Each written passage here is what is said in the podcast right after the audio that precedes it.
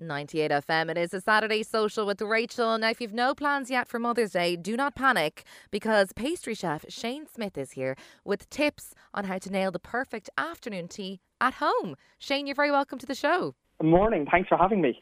Now, first off, Shane, I think there's always a lot of pressure when it comes to Mother's Day every year. You know, people rushing around to book lunches, you know, flowers, uh, you know, and it, it, can work out quite expensive. But I think there's a lot to be said for making something at home, Shane, isn't there? 100%. I have been a chef now. I shouldn't be revealing this on there. I'm showing my age, but about 23 years. Mother's Day and Valentine's are the two busiest days in the calendar year for people dining out in restaurants. And I'm not saying that the food suffers because of that because if it's a busier day. But I personally avoid those days and I like to cook at home because I just think that if you go out the week before or after, you can get probably a different kind of level of service and stuff. So, and again, cooking at home for Mother's Day, I think is a really personal touch as well. It kind of shows that you're making that little bit more than more of an effort. Yeah, absolutely. I think it's just something a little bit different, and it, it shows that you're yeah. you're not just kind of buying something; you're putting a lot of yourself into it, which I think is really really lovely. And look, we know a big favorite for Mammy Shane is afternoon tea. I feel it's yeah. all, it's all they want to do. They love a bit of afternoon tea. if I could do it, I do it every day of the week. I just love it's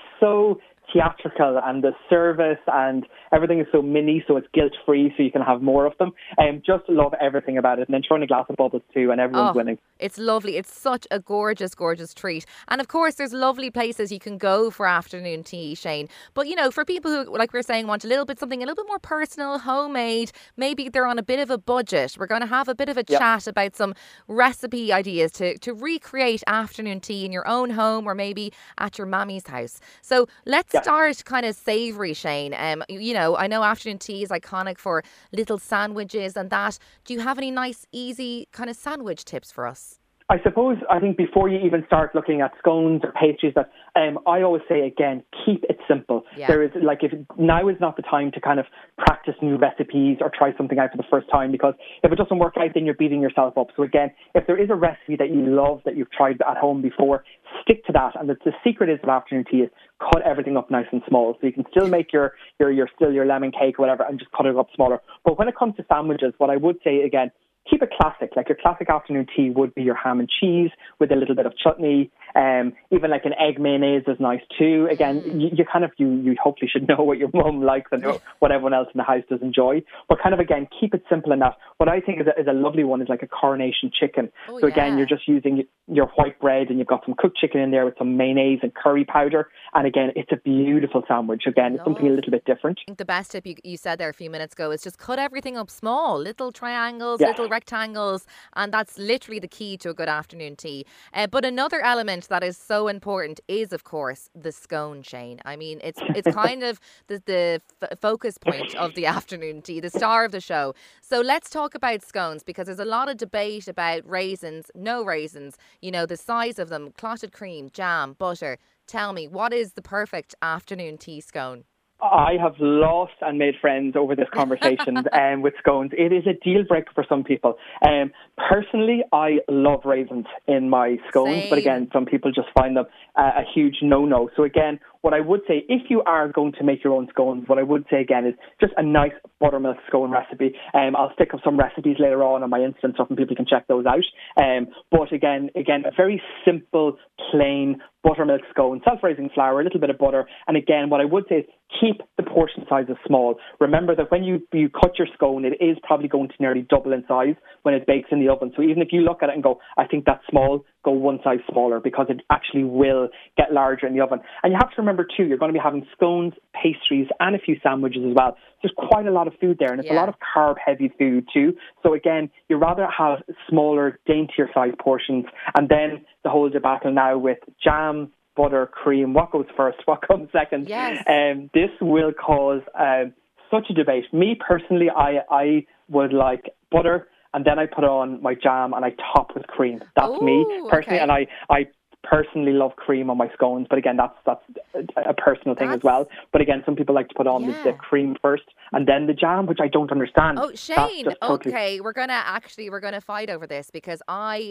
don't I, I don't actually go for butter at all, which is a bit controversial. I go controversial. I go straight for the cream on top and then top it with the jam. I'm like opposite to you, Shane. So I mean, But how do you spread how do you spread your jam over it then if it's just sitting on top of soft cream? That's where I struggle. Or do you just dollop it no, on? I dollop it on and then I I kind of like to swirl it all together. Do you know what I mean? I kind of mix it, which I mean probably. I've taken to the bed now. You can't yeah, see me, but no, I've taken to the bed for, now. for a pastry chef to hear that, he's like, "My God, you're ruining it." Um, but listen, I suppose it all goes down the same way. In fairness, at the end of the day.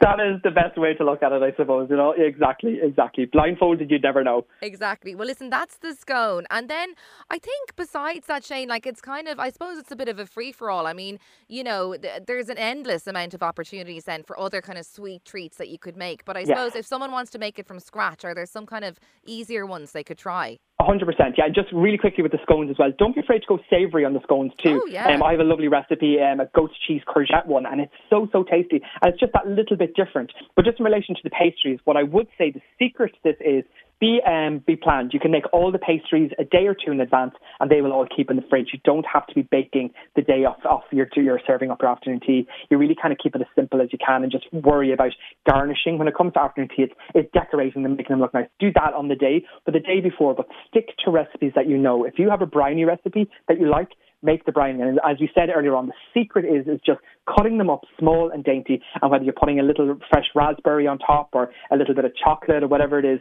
and whether it's a lemon drizzle cake, even a Victoria sponge, if you just make a tray bake, I think is your is your way forward. I'm getting hungry just talking about this, but I think you're right. I think the key, Shane, is is to uh, also pace yourself. Keep them small, but also pace yourself Yeah. because there's a lot to get through. Oh. And finally, Shane, Absolutely. any um any tips on presentation? Because I mean, we don't all we won't all have the lovely kind of tiered tea stands that you know you'd get at a hotel. So any little tips to present it nicely? Yeah, so if you don't have your afternoon tea stand again, um, uh, you have your little two or one tiered ones. Um, I know, like in some hotels, I was lucky enough to have afternoon tea in the Dorchester a couple of years ago, Ooh, and they've done it in stages. It was almost like a show that they were putting on. So first, your sandwiches arrived out on a little plate, and then you had your selection of different teas. Again, don't forget about your tea and coffee, and stock up on a nice little ha- kind of herbal teas then as well. But um, do it in stages, so almost kind of make a bit of a show out of it. Perfect. Well, listen, there's some great recipe and tip ideas for Mother's Day, Shane. If people want to find out more about your own recipes um, and, and more about yourself, where can they head along to? So Chef Shane Smith, that's with an I, um, over on Instagram, Facebook, and Twitter, um, and all the social platforms, uh, Chef Shane Smith, and I'll have uh, links up coming up to Mother's Day in relation to different recipes and stuff that people can kind of try. There's tons of different scone recipes, and uh, yeah, let us know about the debacle as well. About is it jam or is it cream first? That's what I'm really interested in. That will Yes. divide the nation? Please do text us in 0877 98 98 98. Is it cream first or jam first on your scone? Pastry chef Shane Smith, thank you very much for your time on the Saturday Social on 98 FM.